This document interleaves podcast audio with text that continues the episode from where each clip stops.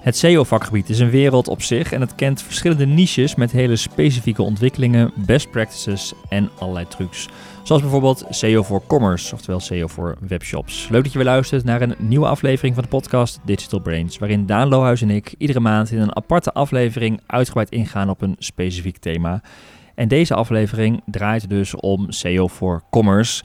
En daar gaan we over praten met Marijn ten Bulte, Head of Organic Channels. Hey Marijn, welkom. Dankjewel. Zeggen soms wel eens bij bijna vaste gezichten, vriend van de show, zo langzamerhand. Ja, dat was ik toen al, dus dat moet nu helemaal. Ja. Oh, het is wel een tijd. Best friend of the show. Best bijna. Friend of the show, ja. Best practices en best friends. Nou, dat is een hele mooie mix. Heel even, praten we trouwens over SEO of SEO, of hoe... Ja, volgens mij noem ik het zelf gewoon door elkaar heen. Dus soms is, ja, SEO is back makkelijker, maar volgens mij is het officieel... zegt, is het volgens mij SEO. En het is een afkorting, Search Engine Optimization. Ja, en het komt natuurlijk uit Amerikaans, Engels. Dus, en daar zeggen ze altijd SEO en niet CEO, want het lijkt dan ook weer op CEO. Ja. En dan krijg je die vergissing. Op het algemeen staan wij net iets boven de CEO. Dus zo moet je het zien. Kijk, oké. Nou, dan weten we wel waar het vakgebied staat. En mogen we dus bij deze met jouw goedkeuring het een beetje door elkaar gebruiken. Ja, want dat doe ik zelf ook. Dus. Oké, gelukkig. Ik zei in de inleiding al even het vakgebied is breed. Je hebt dusdanige niches of specialisaties waar je alweer... Dat is een wereld op zich. Hè? We duiken in een van die werelden. Ja. Maar desalniettemin, in die wereld kun je heel diep gaan... en tot in het laatste dingen willen tweaken om vindbaar te worden. Maar geldt overal nog steeds wel een paar vaste pijlers om goed vindbaar te worden? Ja, zeker. De pijlers van content, techniek, autoriteit, zoals ze het dan noemen... Het is bijna gemeengoed in de online wereld. En dat geldt ook voor e-commerce. Dat geldt voor elke niche binnen SEO ook wel. Mm-hmm. Waar je dan wel weer iets van verschil hebt. Bij de ene niche ligt de nadruk misschien meer daarop. Bij de andere niche meer daarop. Maar de basis is wel in grote lijn hetzelfde. Ja. Ja, en jij hebt met jouw team, jouw collega's van het vakgebied... hebben jullie ook voor thuiswinkel.org, het keurmerk... een e-learning ontwikkeld rondom het vakgebied. De basis en zelfs een advanced. Maar dan gaat het wel over dat soort grotere thema's... waar je eigenlijk de winst kunt behalen voor vindbaarheid. Ja, dus daarin thuiswinkel is natuurlijk een keurmerk van webwinkels in Nederland. Dus ja, daar gaat het automatisch al in op e-commerce. En ja, waar moet je nou rekening mee houden... om je webwinkel zo goed mogelijk te optimaliseren... Bovenal voor gebruikers, maar natuurlijk ook een stukje voor zoekmachines en voor Google. En daar zullen we vandaag ook verder op ingaan. Ja, we hebben natuurlijk niet de tijd om een hele training hier te geven, maar we kunnen wel even wat belangrijke highlights eruit uitpakken. Zeker, ja. Want laten we daar maar eens mee beginnen. Wat maakt het nou anders, of je nou voor een webshop werkt aan vindbaarheid, dan dat je het voor een corporate of een MKB-bedrijf met diensten doet? Ik denk dat het begint met het aantal pagina's. Google kijkt naar jouw site en kijkt naar het aantal pagina's die je hebt. En als jij begint met een website, dan maak jij je paginaatjes op basis van je diensten waarschijnlijk die je aanbiedt. Mm-hmm. Op het moment dat jij producten hebt, en dat is afhankelijk van de niche die jij hebt, maar dat kunnen heel veel producten zijn, loopt dat aantal heel snel op. Ja. Dus bij gewoon een webshop, of een website heb je het vaak over enkele pagina's, tientallen pagina's. Maar bij een webshop gaat het al heel snel richting honderden, soms zelfs duizenden pagina's. Ja, soms wel honderden. Kijk, de mooiste voorbeelden zijn natuurlijk bol.com en Amazon. Ja. Dat zijn miljoenen, tientallen miljoenen producten. Sitemap als het ware gaat uitprinten, dan heb je in deze ruimte waar we zitten, denk ik, nu niet genoeg. Nee, dus dat is enorm. En dat is ook het lastige, de uitdaging voor zulke grote webwinkels. Dat zit hem natuurlijk veel minder in autoriteit, maar veel meer in hoe maak je dat nou, hou je dat beheersbaar voor Googlebot. Want niet elke pagina is even relevant voor Google om te indexeren. Dus je wil daar zoveel mogelijk sturing aan geven op de juiste manier. Dat is natuurlijk niet voor elke webwinkel zo. Er zijn ook genoeg webwinkels die beginnen met 100 producten of misschien zelfs nog wel minder. Maar dat is wel iets wat je goed in de gaten moet houden. Hoeveel producten heb ik eigenlijk? En wat doe ik daarmee? Want heel vaak zijn producten redelijk generiek. Hè? Vaak komen veel overeen. En dat is voor Google dan ook alweer lastig. Als alle producten dezelfde content hebben, bij wijze van spreken. Ja, wat gaan ze dan kiezen? Ja, dan is dus die structuur waarin ze staan... en de relevantie en alles wat er omheen... om die contentpagina staat eigenlijk het verschil. In welke shop en in welke structuur je. Dus dan is het... Dus super belangrijk in het shopvakgebied. Daar kun je dat inderdaad het verschil maken. Als dat uniek is, dan zit het verschil in de rest eigenlijk. Ja. Inderdaad. Ja. En het is ook zo, volgens mij met shops, dat je inderdaad die structuur met meerdere lagen ook. Want je hebt een soort homepage, categorieën, subcategorieën, filters. Ja. Dat is volgens mij ook een specifiek spelletje wat in diensten, pagina's... Veel minder een rol speelt, zeg maar, toch? Ja, ja, zeker. Dus ja, het aantal producten die je hebt bepaalt natuurlijk ook de categorisering die je hebt. Hè? Dus als jij je webwinkel opstart, dan zul je automatisch al beginnen met een soort structuur van... ja, welke categorieën zijn dat nou eigenlijk? En welke producten vallen dan binnen die categorie? Nou, dat zijn altijd al van die... Ja, van die zaken die je van vooraf al weet bij een webwinkel... Dat je daarmee te maken hebt. Inderdaad, homepage, categorieën, productpagina's. Als je echt goed met SEO bezig wil zijn... dan heb je liefst ook nog een blog. Hè? Dus dat je ook nog een beetje kan afwijken van de standaard content... van categorieën en producten. Maar dat je ook vrijheid hebt. Ja, die vrijheid hebt om ook op andere aspecten in te spelen. Maar om dan even terug te komen naar het... ja, wat is nou de basis? Hè? Want de basis is voor heel veel niches binnen SEO hetzelfde. Nou, dat geldt voor e-commerce ook. Dat het begint met...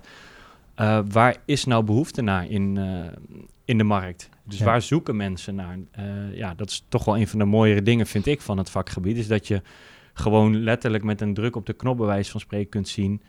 waar men behoefte aan heeft. Dus en ook hoe vaak daarnaar wordt gezocht. Mm-hmm. Dus op die manier kun je al heel goed een beeld krijgen van... oké, hoe moet ik mijn webwinkel dan inrichten? Hè, die categoriestructuur, die kan ik wel op basis van mijn common sense... een naampje geven, maar op het moment dat jij onderzoek doet naar hoe zoekt men daar dan naar mijn producten, naar mijn productaanbod, en je ziet dat mensen naar een bepaalde naam veel vaker zoeken dan een andere naam, dan kan dat bijvoorbeeld een afweging zijn om te zeggen, oké, dan gaan we die benaming van de structuur van categorieën en van producten gaan we ook op die manier insteken. Maar dat begint dus eigenlijk al bij, laat maar zeggen, voordat een webshop er daadwerkelijk is, al nadenken over welke termen gebruik je voor de structuur van die site. Ja, inderdaad. Dus dat is denk ik stap 1 die je zou willen zetten. En dat kan ook wel als je je webwinkel hebt ingericht. Je kunt dat ook wel met terugwerkende kracht doen.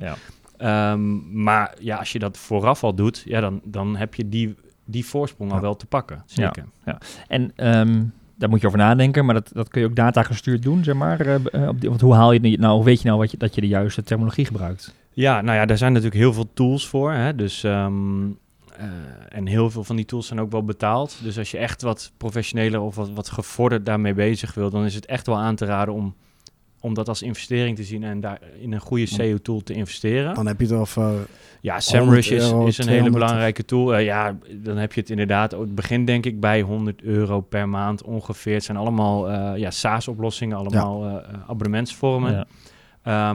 Ubersuggest is dan eentje waar je wat gratis, instapdingetjes kunt doen. Al wel wat zoektermen, zoekvolumes. Ja, dan kun je een setje van 10 maken of zo. En als je daar meer wil, dan... Inderdaad. Ja. En ik had net even over common sense. Dat werkt natuurlijk wel. Ik bedoel, je kunt meestal als je logisch nadenkt... of met je team wat je hebt... of met degene met wie het opricht... als je even gaat brainstormen van... hey, waar zoekt mijn doelgroep nou naar? Of... dan kom je vaak ook wel tot een mooie lijst. Alleen het kan wel heel interessant zijn om net die nuances te vinden met zo'n tool, waardoor je je webwinkel net wat beter kunt inrichten voor je doelgroep. En misschien even goed, waarom het zo belangrijk is natuurlijk ook omdat het aantal webshops ontstaat gigantisch is. Hè? De concurrentie is bijna onmogelijk. Ja, kijk... je kunt het natuurlijk op basis van hoe vaak zoekt men nou naar bepaalde termen gaan doen. Hè?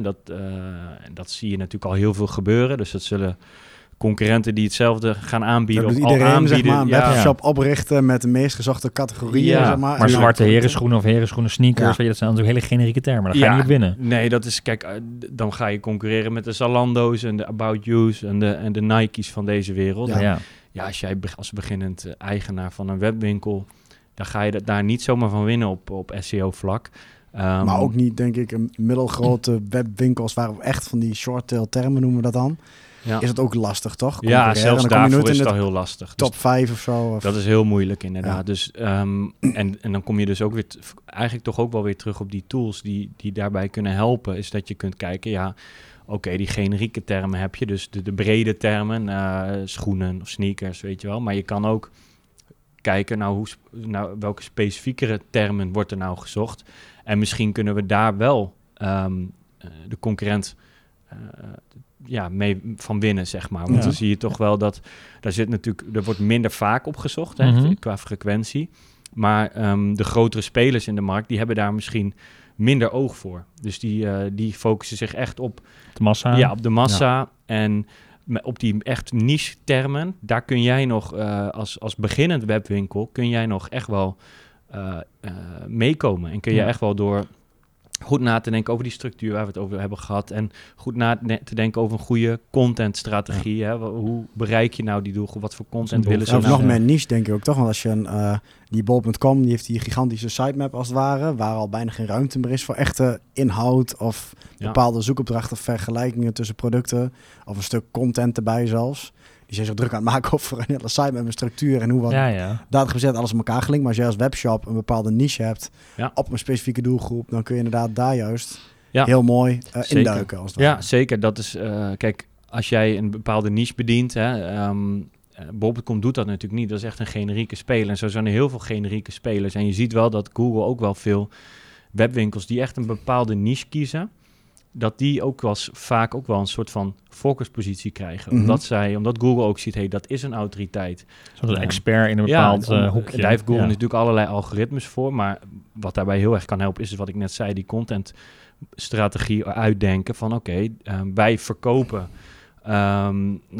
Stel je wilt in de baby niche of zo, kinderwagen. Onze levens pakken. Daan en ik zijn allebei net... je hebt een huis gebouwd. Ik heb een flinke grote klusproject achter de rug. Dus wij zijn zeg maar in de afronding van onze klusproject. En hebben de kinderen al ietsje ouder. Allebei nog niet helemaal uit de luiers, maar wel iets ouder. Jij bent aanstaand vader. Ja, klopt. Dus op het gebied van klussen hebben we redelijk denk ik hetzelfde profiel. Jij meer op de kinderkamer, wij meer op het grote, grove huistuin en keukenwerk.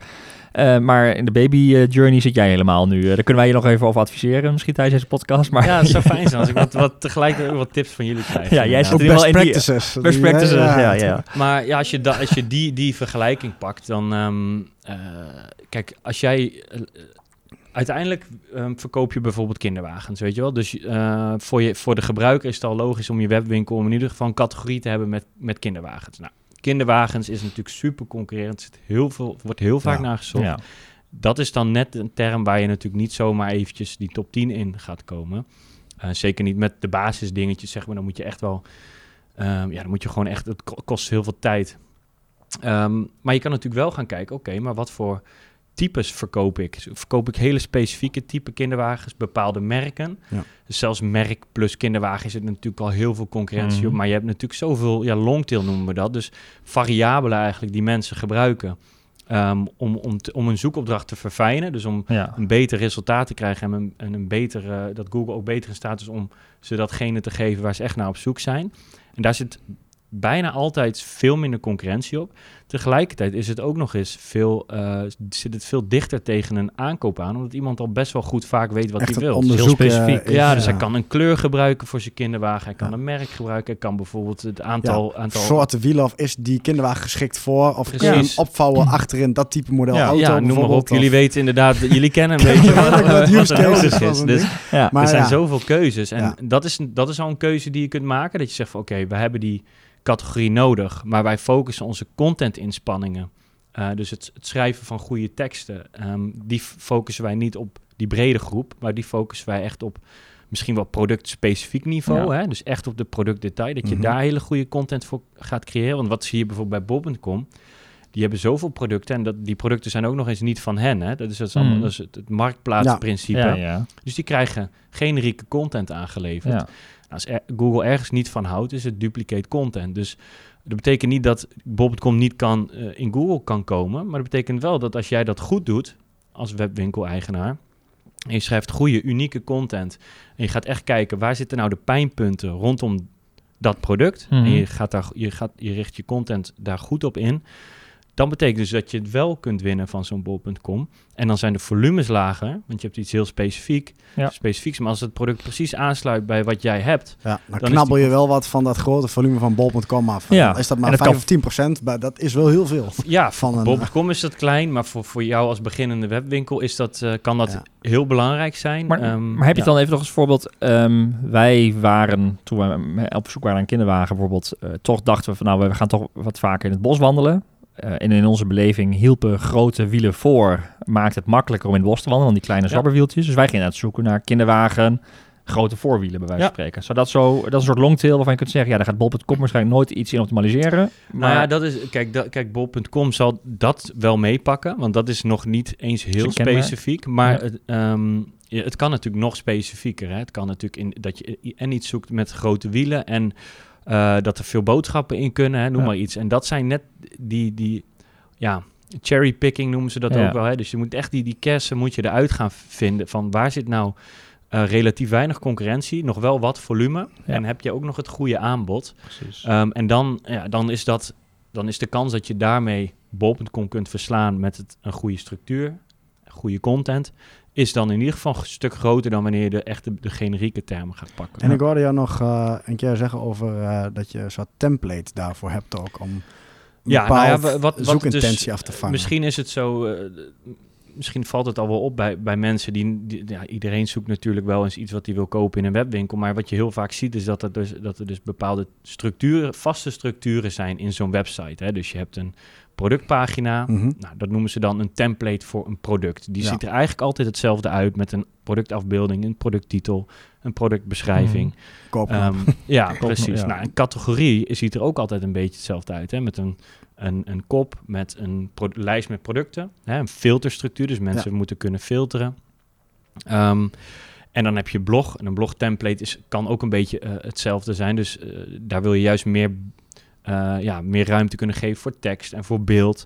Dus als je op die manier naar je webwinkel kijkt, dan ga je dus heel erg kijken, nou, hoe kunnen we nou, zonder dat we echt voor elke pagina helemaal aparte opmaak moeten maken, hoe kunnen we nou voor zorgen dat we zoveel mogelijk generieke templates kunnen gebruiken. Dus voor producten, voor categorieën. En dat je daar dus ook aandacht aan gaat besteden. Hoe zorgt er nou voor dat die templates aansluiten bij hetgeen wat mensen zoeken, hè? Ja, je noemt het ook bij bijvoorbeeld een vergelijking. Zoekopdracht bijvoorbeeld van, is de ene kinderwagen beter dan die andere? En daar heb je natuurlijk oneindig veel combinaties van kinderwagens kunnen voorstellen. Maak een template en je kunt al die pagina's op die manier vullen. Ja, precies. Dus dat het voorbeeld wat je nu geeft, dat neigt dan meer naar blogcontent, hè? Dus mensen zoeken dan op een merk, bijvoorbeeld Bugaboo en Joolz. Dat zijn twee kinderwagenmerken. En dan zoeken ze op Bugaboo versus Joolz. En heel vaak ook nog met een bepaald producttype, dus een bepaalde kinderwagen. Ja. En dan zul je ook zien, als je dat intypt in Google, gewoon niet per se om het te kopen, maar gewoon eens als met een SEO-oog, met een SEO-blik ernaar kijken. Zelf eens gaan zoeken, bedoel je. En dat je dan heel snel ziet, oké, Google geeft hier de voorkeur aan bepaalde type pagina's. En dan zul je zien dat dus in meer inderdaad blogachtige artikelen zijn, waarbij je bij wijze van spreken in een tabel, de ene kant van de tabel de Bugaboo kinderwagen ziet, en aan de andere kant van de tabel de Joolz kinderwagen, met heel veel context daarbij, heel veel informatie. Soms zelfs een beoordeling van, hey, wij als webwinkel geven de Bugaboo een 8 en de Joolz een 9. Ja. En dat is hierom deze redenen. Ja. En dan ga je dus optimaal in op wat diegene, wat voor informatie diegene zoekt. Je gebruikt Google even als een soort spiegel om de zoekintentie te achterhalen van die ene zoekopdracht waar je die dus hebt onderzocht. En daar heb je dus nog helemaal geen tooling voor nodig. Maar dat zorgt er dus voor, Google, als er iemand ver is op het gebied van het optimaliseren voor de gebruiker, hè, dan is het Google, want die heeft zoveel gebruikersdata, dus die weten precies welke content mensen zoeken bij welke zoekopdracht. Ja. Ja, dus ga eigenlijk je zoekvraag nabootsen, kijk wat Google teruggeeft, en dan weet je ongeveer, oké, als ik dus mijn content op deze manier ga organiseren, ga uitwerken, dan is de kans groot dat Google deze content leuk gaat vinden, fijn gaat vinden. En dus, en als je dan ook nog eens heel kritisch kijkt naar, hoe doet de concurrentie dat nou? En hoe kan ik dat misschien net iets beter doen? Dus en dat is natuurlijk heel een relatief begrip, wat is beter? Maar ga eens overleggen in je omgeving. Misschien eens bij mensen die je kent, die in die customer journey zitten. Dat je zegt van, hé, wat vind je van deze pagina? Wat mis je hier nog? Ja. Wat vind je van deze pagina? Wat mis je hier nog? Bijna een soort doelgroeponderzoek eigenlijk. Even een mini-doelgroeponderzoek. Gewoon puur om voor jezelf een beeld te hebben van, oké, die content die Google nu de voorkeur geeft, oké, dat is goed. Maar dat kan misschien nog wel beter door misschien wel iets meer context nog te geven. Of misschien een extra merk erbij te pakken. Maar je pakt de basis gewoon inderdaad al. Dat is het mooie volgens mij van SEO. Alles is altijd transparant. Ja. Je kunt gewoon kijken, wat krijg je te zien? De uitkomst weet je. Van dit is de beste pagina, daar hoef je niet aan te twijfelen. Ja. Of in ieder geval de beste pagina's. Soms misschien persoonlijk nog hier en daar. Maar je hoeft je wiel niet opnieuw uit te vinden misschien. Nee, dat is een beetje. Dat leren van best practices. Dat als vertrekpunt gebruiken. Maar wat je dus inderdaad zegt is ook... Ga eigenlijk ook kwalitatief aan de slag. Ja. En ga gewoon eens na door consumenten, mensen om mening te vragen, om inspiratie te ontwikkelen om het beter te kunnen doen. Ja, ja. Precies. Ja. Ja. Cool. Dus daarmee zit ook een stukje aan die templates, die hou vast, kies voor de... dus content is cruciaal, maar ook wel de vorm waarin je de content aanbiedt is ontzettend belangrijk. Ja, dat helpt gewoon bij... bij meer op grotere schaal ook content te kunnen creëren. Want het is heel... lastig om voor elke pagina, bij wijze van spreken, opnieuw uit te vinden hoe die er dan ongeveer opgebouwd moet worden. En heel veel CMS'en en platformen die faciliteren daar natuurlijk ook al in. Hè? Ik bedoel, als jij of je nou Magento en Shopify of WooCommerce, welk CMS je dan ook kiest, zeg maar, al die CMS'en faciliteren wel in dat hele template verhaal. Dus daar kun je een categorie maken en daar zitten vaak filters al in. En een productpagina heeft ook altijd een beschrijving en producteigenschappen. Dus daar word je ook al heel erg in gefaciliteerd. Dus dat is wel fijn van de meeste van dat soort CMS'en. Dus daar hoef je ook niet zelf nog heel diep over na te denken. Maar het kan natuurlijk wel helpen door inderdaad die zoekresultaten te scannen en te kijken wat doet het nou goed en hoe kan ik daarvan leren en misschien hoe kan ik dat nog wel net ietsje beter doen. Ja. Ja. Dus even samenvattend, je hebt te maken met je structuur van de website, je categorieën, de indeling, je producten. Dat kun je natuurlijk op eigen gevoel namen geven, maar je kunt ook nadenken over welke terminologie kan ik daarvoor gebruiken, kun je onderzoeken. Vervolgens is het de vraag, choose your battles. Hè. Kijk goed naar waar je precies dat concurrentievoordeel kunt halen. Ja. Hè, ten aanzien van longtail, specifieke productcombinaties of specificaties. En maak daar ook de content voor en probeer daar op te winnen. Dat kun je ook weer doen door zelf te gaan googlen of door tooling te gebruiken. Ja. En uiteindelijk helpt het door een soort structuur, een goed template, ook te kijken welke content Google presenteert om... ook dat weer als input gebruiken van hoe ga je eigen content zeker. Tonen. Ja, misschien nog als aanvulling, want volgens mij dit is alles wat we nu besproken hebben. Dat is, daar heb je gewoon een hele belangrijke basis mee. Maar wat heel erg ook helpt is, voordat je echt begint om al echt in je webwinkel dingen aan te maken en klaar te zetten, is gewoon eens in... je hebt bijvoorbeeld Glue Maps. Dat is een gratis tool die je kunt gebruiken waarmee je echt structuren kunt uitwerken. Een soort van mindmaps. Ja. Die zullen we ook even in de show notes zetten. Waarbij je gewoon vanaf home, zeg maar de homepage, helemaal door kunt naar van alle categorieën. En dan heb je eigenlijk gelijk een overzicht van oké, hoe ziet die structuur er nou uit? En dan weet je ook gelijk hoe Google die structuur ziet. Hè? Want zo ziet Google echt jouw jouw webwinkel als een soort van... Ja, een soort van lagen structuur. Vertakkingen inderdaad. En dat geeft je ook gelijk een goed beeld van... oké, hoeveel categorieën heb ik dan? En daarnaast kun je dan natuurlijk die tooling, dat onderzoekje leggen... van welke terminologie wordt er nou gebruikt? Hoe vaak wordt daar nou op gezocht? En als je echt wat verder wil gaan, zeg maar... en je hebt die tooling beschikbaar... dan kun je zelfs ook zien hoeveel concurrentie zit er dan op een zoekterm. Dat gaat gewoon van 0 tot 100%. Waarbij dat is dus, indexscore. Ja, krijg gewoon een indexscore, waarbij dus 0 geen of nauwelijks concurrentie is en 100%. Ja, dat kun je vergeten, zeg maar. Ja. En dat is echt je basis. Dus dan heb je je structuur uitgedacht. Die heb je langs iets van een zoekvolume gelegd. Dus hoeveel potentie is er eigenlijk? Hè? Zo kun je misschien beter omschrijven. Mm-hmm. De marktvraag eigenlijk. De marktvraag inderdaad. En als je dat dan doorzet naar de webwinkel zelf en de structuur en je contentstrategie daarin, dan heb je echt een hele mooie basis gelegd. Ja. Ja. En dan heb je alles perfect voor elkaar, alles goed ingericht en dan heb je problemen met je leveranciers. Zijn de producten niet op voorraad? Of sterker nog, de ondernemer besluit om misschien een serie eruit te doen waar je net lekker vindbaar op was na maandenlange inspanning. En dan? Bij webshops. Bij webshops speelt het natuurlijk. Ja. Nieuwe producten, oude producten, het gaat continu... het is continu in beweging, ja. Ja, zeker. Dus Ja, je ziet natuurlijk wel dat producten nog wel eens uit voorraad zijn. Dus ja, iedereen is het wel eens gebeurd, denk ik, dat je aan het googlen bent en dat je op een pagina komt waar dan staat, ja, dit product is niet beschikbaar, helaas. Kijk, een ad zet je dat gewoon even uit of zo, hè? Ja. Zet je die specifieke pagina uit. Als het goed werkt. Als je het goed doet, gaat ook heel vaak mis, maar ja, als je het goed doet, doet het maar organic. Ja, je bent organisch vindbaar. Dus. Ja, dus je kunt, het is inderdaad, als jij op een productpagina inderdaad een organische positie hebt, dan is het heel lastig om zo ineens te zeggen tegen Google, hey, dit product heb ik niet meer of tijdelijk niet meer, ik wil dat je dit product toont. Mm. Want die pagina is geïndexeerd, die heeft een historie opgebouwd. Dus vandaar kan het heel interessant zijn om goed na te denken over wat is nou mijn strategie voor mijn voorraadbeheer. Ja. Mm-hmm. Dit is echt ook een specifiek e-commerce. Ja, dit is echt typisch e-commerce inderdaad. Ja. En het raakt natuurlijk ook heel erg CRO UX, zeg maar. Ja. Maar ook zeker wel SEO. En, je wil geen doodspoor vanuit de gebruiker, maar je wilt ook geen autoriteit en waarde verliezen vanuit SEO. Nee, precies. Dus wat goed kan werken is bijvoorbeeld een formulier met een invulveld van geef mij een seintje als het product weer op voorraad is. Dan heb je in ieder geval een lead en zorg je er in ieder geval voor dat je, als diegene het nog niet heeft tegen die tijd, dat diegene dan alsnog bij jou komt kopen. Maar wat we bijvoorbeeld bij een klant van onze Lucardi zien, is die hebben dus natuurlijk sieraden en horloges, maar heel veel sieraden zijn redelijk generiek. En daar bedoel ik mee dat een zilveren ketting is er vaak in heel veel verschillende vormen. Ja. En een gouden ketting de vorm. Ja, maar de specificaties en ook zelfs in de vorm, zeg maar, het aantal schakeltjes kan wel iets afwijken. Maar je ziet daar heel vaak dat mensen toch specifiek op zoek zijn naar een gouden of zilveren ketting. Mm-hmm. En dat die dan misschien iets dikker is of iets dunner is of iets meer schakeltjes heeft.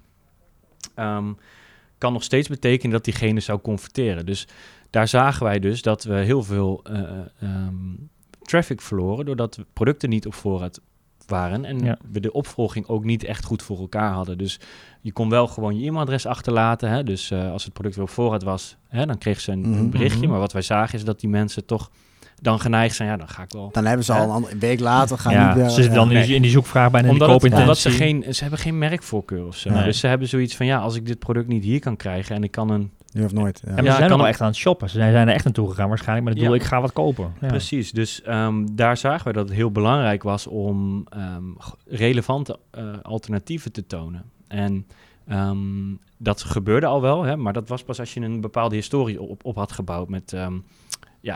DMP's, zeg maar, die dat dan doen. Dus dus eerder producten dan moet die eerst het hele machine learning moet zijn geladen doordat jij 10 dingen hebt bekeken. Precies, inderdaad. Dus als iemand nieuw kwam, dan had hij geen geschiedenis en kreeg hij geen geschikte alternatieven. Kon je niet personaliseren op die persoon. Nee, terwijl er letterlijk misschien wel 5 of 6 geschikte alternatieven waren voor die persoon. Gewoon op basis van productspecificaties. Ja, gewoon eigenlijk omdat het heel erg op elkaar lijkt. Ja. Dus... dat waren op zich wel mooie inzichten, waardoor we ook konden zeggen, dat moet eigenlijk los van of iemand al geschiedenis heeft op de shop, moeten gewoon die alternatieven getoond worden. En bij Lucardi is dat natuurlijk een goed voorbeeld, omdat mensen niet hele specifieke merkvoorkeur hebben voor dat product, maar toch gewoon, zo'n soort product willen hebben. Ik zie het ook wel in best wel veel categorieën. Persoonlijk kom ik ze best vaak tegen bij Coolblue, ook dat soort pagina's. Als je bijvoorbeeld een televisie zoekt of iets, een of ander model wat je hebt gezien in een review van 3 jaar geleden.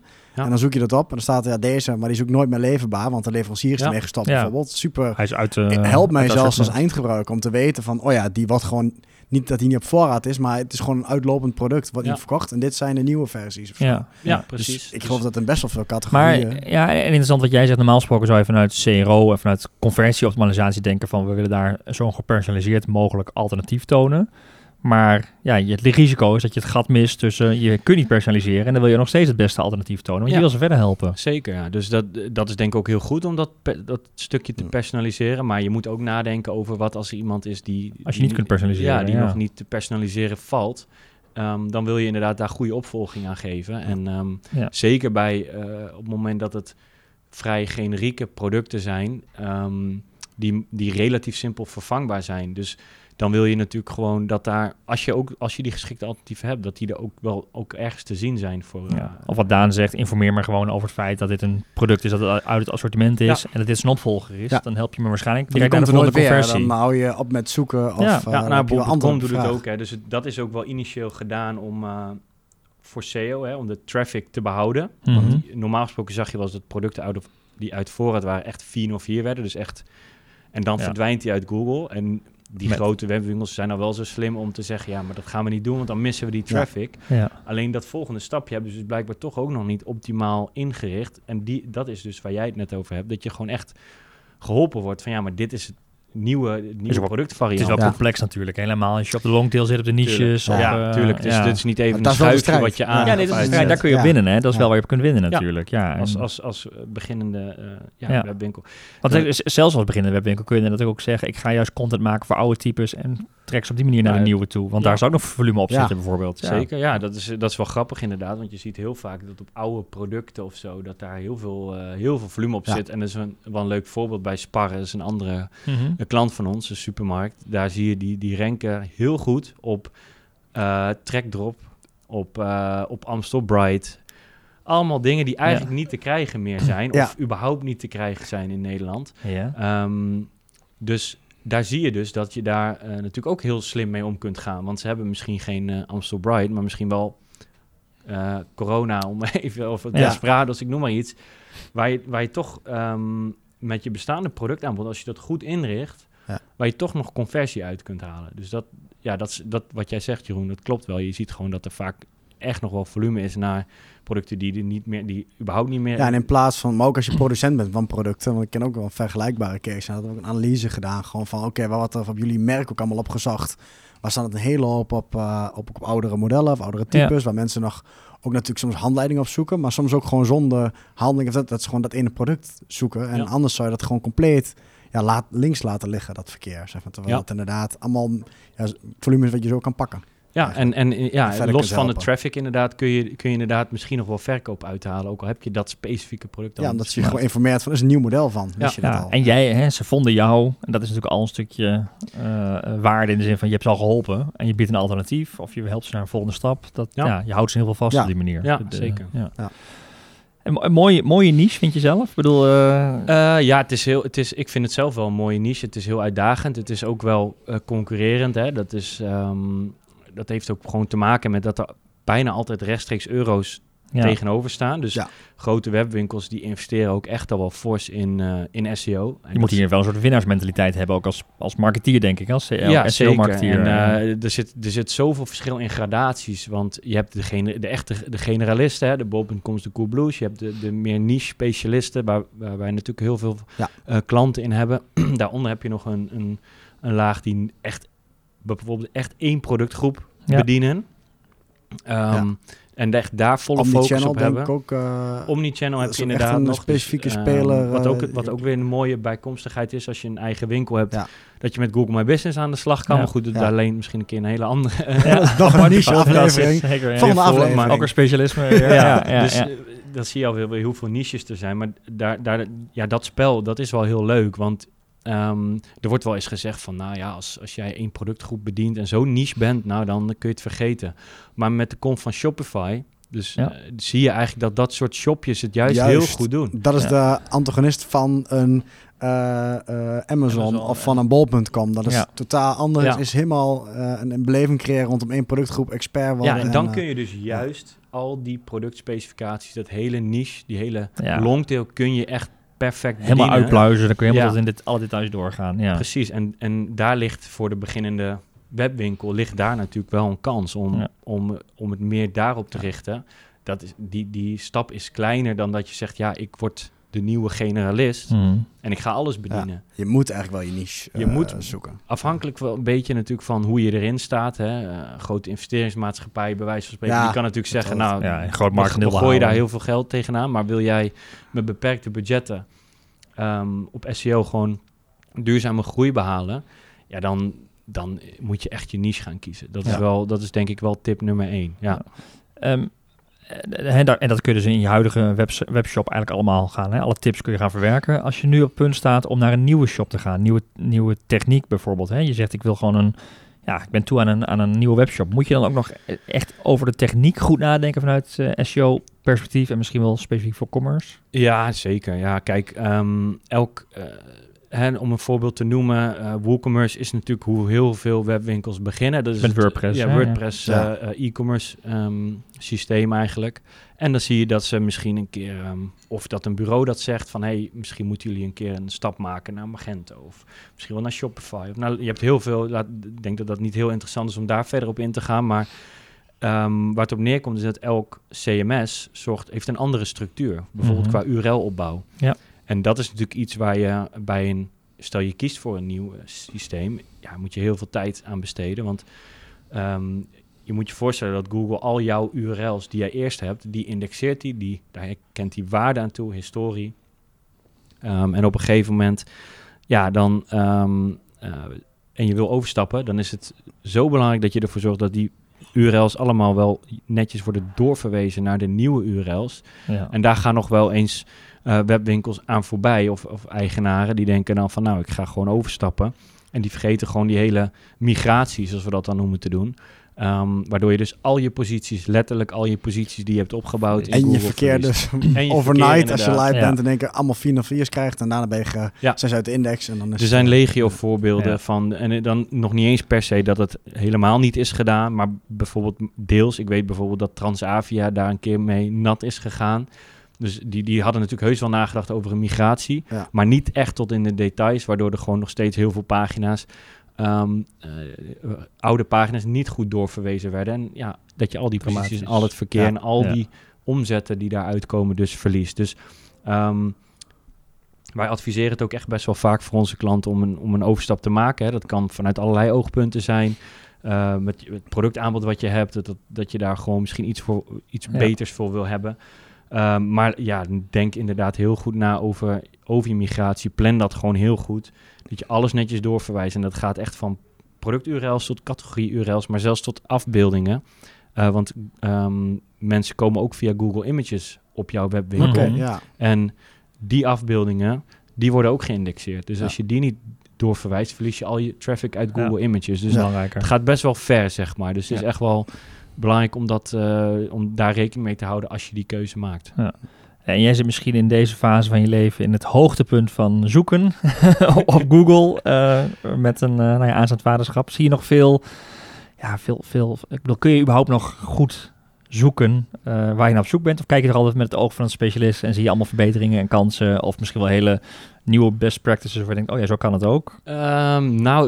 Ik moet zeggen dat ik toch vooral wel als consument dan zoek of zo. Dus ik ben niet... en ook omdat ik heel veel op mijn telefoon doe. En dan is het automatisch al wat moeilijker om echt heel diepgaand te onderzoeken van... Oké, hoe zit deze website nou in elkaar? Ja. Ik kan niet even zeggen van ik open de Inspector in Chrome om te kijken voor wat zit hier voor verbetering in. Maar soms zie je wel gewoon dingen. Hé, dit is tof gedaan. Dit is gewoon op een creatieve manier gaan ze hier om met... geven die vraag ook. Ja, want wat je dus bijvoorbeeld wel, en dat zal iedereen herkennen, op een gegeven moment, het zijn wel eenheidsworsten aan het worden van elke webwinkel is exact hetzelfde. En dat is soms makkelijk met die templating structuur, dat je gewoon snel voor elke paginatype heb je gewoon een opmaak. Ja. Maar dat betekent niet dat ook altijd de beste manier is om iets voor jouw product en voor jouw doelgroep. Nee, het kan soms misschien wel heel leuk zijn om eens op een wat meer out-of-the-box manier na te denken van hoe kunnen wij een categorie neerzetten die aansluit bij iemands behoeften, zonder dat je de standaard lijst met filters hebt. En dat gezegd dat hebben, het logootje anders is. Dat gezegd hebben, is het gewoon wel dat elk CMS op die manier is ingericht. En de consument verwacht het ook. De consument verwacht het ook een beetje. En ik denk ook dat misschien is voor een later stadium. Hè? Kijk, als jij begint wil je gewoon dat die basis goed staat. Je templating staat goed en je content. En na een aantal, weet ik veel hoeveel jaar... maar kan je een keer zeggen van nou, we gaan er eens wat anders naar kijken. Maken, en, dus dat is, ik snap heel goed dat als je begint... dat misschien niet je focus is. Nee. En dat je eerst je focus op überhaupt omzet genereren... voor je webwinkel wil krijgen. En dan kun je beter eerst op die basis... richten dan dat je echt helemaal out of the box gaat. Ja. Mooi, we zijn weer een stuk wijzer geworden. Dankjewel Marijn. Graag gedaan, jullie bedankt. En als echte vriend van de podcast, refereerde jij al naar de show notes al in... Goed. Ja, ik ben goed ingespeeld. Ja. Goed ingespeeld. Daar gaan we inderdaad wat interessante en relevante artikelen en blogs toevoegen. Die vind je op edwards.nl/podcast. En heb je specifieke vragen voor Marijn, dan kun je dat altijd laten weten via podcast@edwards.nl. Waar je ook ideeën, tips, misschien wel andere onderwerpen voor deze podcast kunt aandragen. En wil je nieuwe afleveringen niet missen, abonneer je dan op deze podcast in je favoriete podcastfeed. Of bijvoorbeeld op Spotify of op YouTube, waar je zelfs alles met video kunt bekijken. Ook zeker de moeite waard, los van de inhoud. Voor nu weer bedankt voor het luisteren en graag tot de volgende aflevering.